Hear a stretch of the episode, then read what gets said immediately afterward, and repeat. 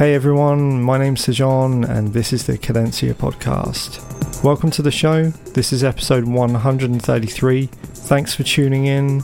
I hope you're all doing good wherever you are on the planet. This time I'm excited to bring you another 60 minute set featuring some awesome music from my techno collection, unearthing some new releases and some hidden gems, which are pretty underrated in my opinion. I had a lot of fun recording this mix, so I hope you can stick with me for the full hour and enjoy it as much as I did. And without any further talk, let's dive into it. For the next 60 minutes on the Cadencia podcast, you're in the mix with me, Sejan. Enjoy.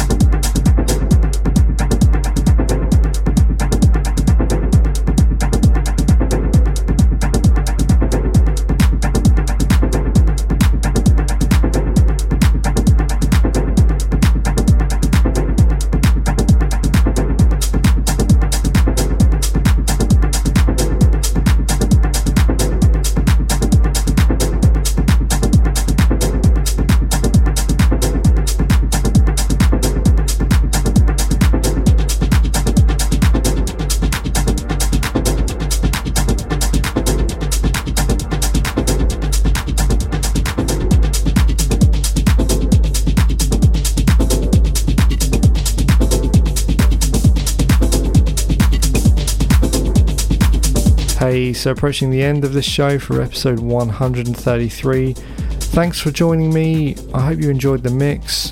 And if you did and you're curious about the music that I've been playing for the last 60 minutes, then head over to cadenciapodcast.com where you'll find a full track listing with all the information about artists, mixers, and record labels.